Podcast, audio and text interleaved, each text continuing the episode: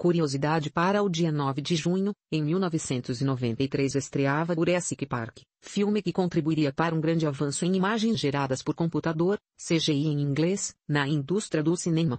E após as notícias de hoje, evento ao vivo para entender como funciona o processo de seleção em empresas internacionais e um guia completo de salários atualizado para 2022. Microsoft confirma a demissão do brasileiro criador do HoloLens, segundo a publicação Business Insider. O engenheiro curitibano Alex Kipman, que também trabalhou no projeto Kinect do Xbox, teria deixado seu cargo após comportamentos inadequados dentro da empresa. A divisão especial que trabalhava no dispositivo será dissolvida e a equipe passará a ser comandada pelo mesmo grupo do Windows dentro da Microsoft. As informações são do site T-Register.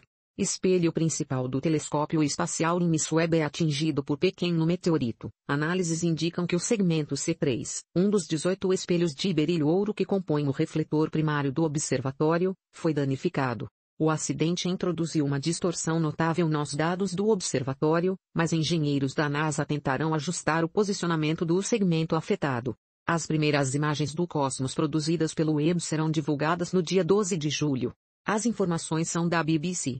Jovem brasileiro monta microestação meteorológica com IA no quintal de casa. O projeto Estação Meteorológica Sustentável aplicada com IoT Machine Learning, do universitário Tomás Alexandre da Silva, de 23 anos, monitora condições climáticas microrregionais, coletando dados de temperatura, umidade, pressão atmosférica, direção e velocidade dos ventos e incidência de raios ultravioleta, realizando previsões climáticas com 24 horas de antecedência. A estação pode ser utilizada em ambientes agrícolas ou em pesquisas que necessitem de dados locais mais precisos. As informações são do site Olhar Digital.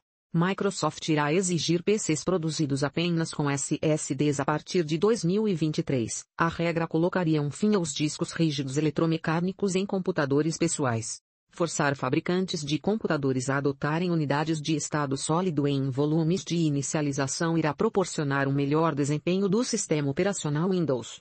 Os fabricantes estão tentando negociar com a Microsoft e postergar a transição para 2024.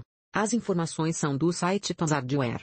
Google bate recorde ao calcular pi com 100 trilhões de dígitos. O programa Y-Cruncher rodou por 157 dias, 23 horas, 31 minutos e 7,651 segundos para obter a precisão do número. Foram utilizadas 128 QPUs, 864 GB de memória e 554 terabits de armazenamento temporário. O último recorde havia sido obtido em 2021 pela Universidade de Ciências Aplicadas dos Grisões, na Suíça, com 62,8 trilhões de dígitos. As informações são do blog Google Cloud.